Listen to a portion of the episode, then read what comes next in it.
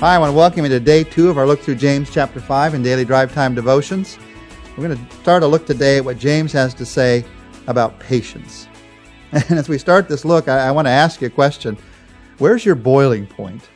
At what point do you move from as cool as ice to beginning to bubble to then letting off steam? Maybe you have preschoolers. Is your boiling point a little bit of noise in the house? Is your boiling point food on the kitchen walls, or a marathon crying in the night, or having to change a 12th diaper in the last 15 minutes? Where is the point where you lose patience? Or how about your car? Do you blow your gasket when your car does? When you look at your daily life and the things you and I have to deal with in daily life, whether it's your work or your school or your family, where's the point where you feel like I've just lost my patience? I'm losing it. The good news in the book of James, chapter 5, is that you and I can bubble over with joy instead of boiling over in anger, that God can do something different in our lives. Our boiling point can be changed. Now, it'll require a change of heart that only God can work, but it can be changed. As we look through James chapter 5, verses 7 and 8, he begins to talk to us about this. Here's what he has to say. Be patient then, brothers, until the Lord's coming. See how the farmer waits for the land to yield its valuable crop, and how patient he is for the autumn and spring rains. You too, be patient and stand firm, because the Lord's coming is near. Now, as James talks about being patient here, he uses a word that has one meaning behind it, is long suffering. It's one of those words, when you look at the meaning behind it, it explains the meaning behind it. To be patient is to be long suffering. And this particular word patience that he uses in verse 7, it usually points to patience with people. We talk about quick-tempered people, and we talk about even-tempered people. God can go one better.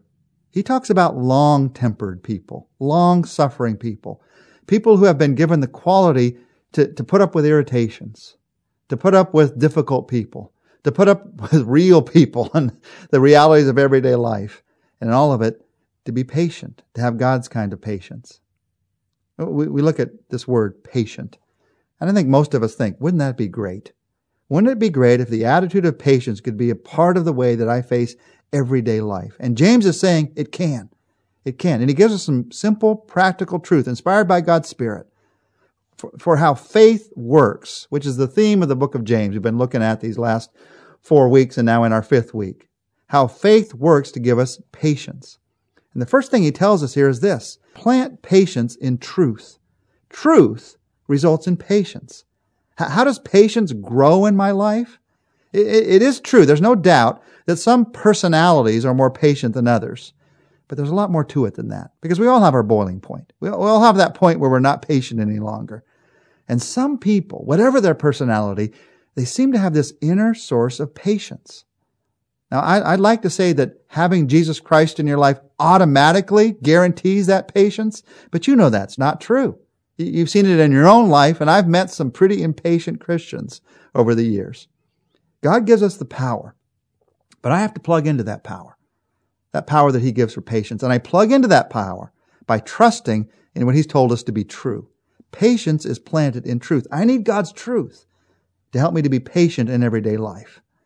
You want to be more patient in the circumstances of life that have been getting to you lately? You want to plant patience where it'll grow in your life? Here are 2 powerful truths to get a hold of. Number 1, the Lord is coming. And number 2, the Lord is caring.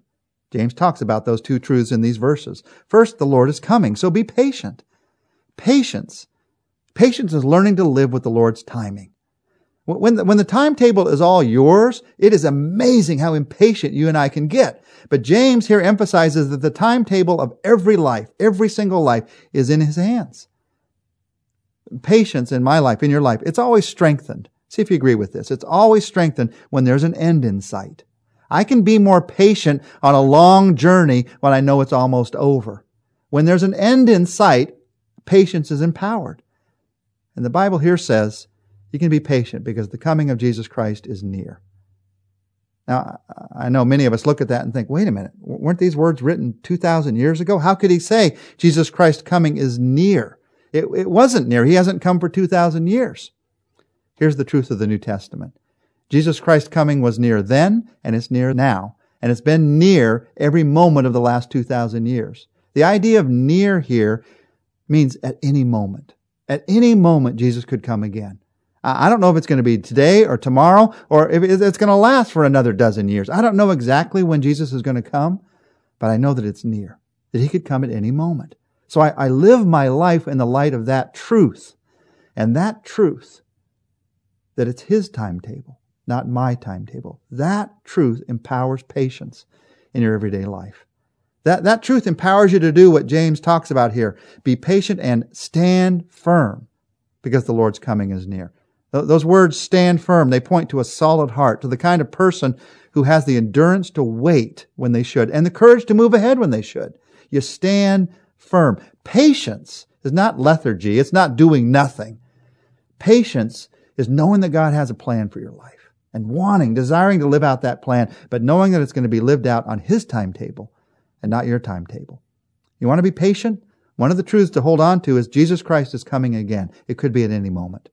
And a second truth to hold on to is this: the Lord is caring. As we go down through these verses the next few days, we're going to find that these verses tell us that the Lord is full of compassion and mercy. You want to increase your patience 100-fold? Remember this simple phrase: God is patient with me. God is patient with me. Exodus 34:6 says, "The Lord is compassionate and a gracious God, slow to anger, and abounding in love and faithfulness." 2 Peter 3:9 says, "The Lord is not slow about keeping His promise, as some understand slowness. He is patient with you, not wanting anyone to perish, but everyone to come to repentance." Why doesn't Jesus come again right now? Why doesn't He just end all the evil in this world right now? Just get it done with. Because He's patient. He knows there's still more people to come to Him. And God is willing to put up with, to face, to grieve over the evil in this world much more than I ever would, because He understands it better than I ever would. God is able to allow the evil in this world to still be there because He knows there's still people left to come to Him. And so He is patient, not wanting anyone to perish. God is caring. God is patient with me. God is patient with my sins. God is patient with my mistakes. God is patient with my selfishness. God is patient with me. And when you come to grips with how patient God has been with you, you begin to loosen your grip on the attitude of impatience in your life. How do I begin to get a hold of patience? First of all, I plant patience in truth. But there's a second thing James talks about in these verses. It's down in verse 9.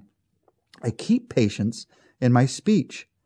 In verse 9, James says, "Don't grumble against each other, brothers, or you'll be judged. The judge is standing at the door."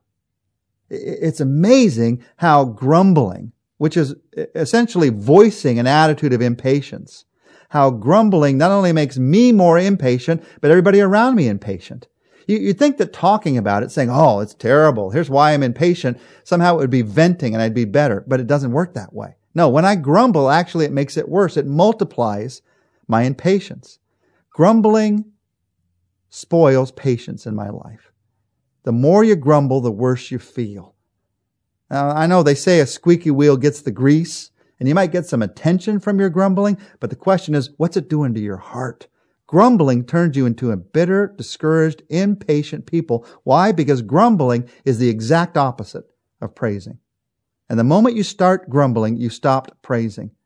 And the moment you stop praising, you open your heart to a flood of irritation and impatience.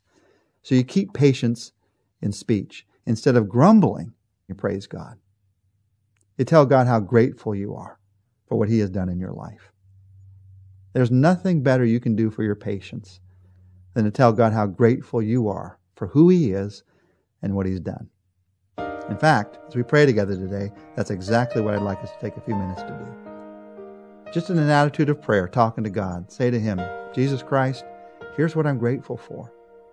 It's so easy for me to get caught up in what's not happening, or how slowly something is happening, or how I wish it were happening differently. And those things are still true. But Jesus, it's also true that You're at work in my life, that You love me, that You've given me new life in You.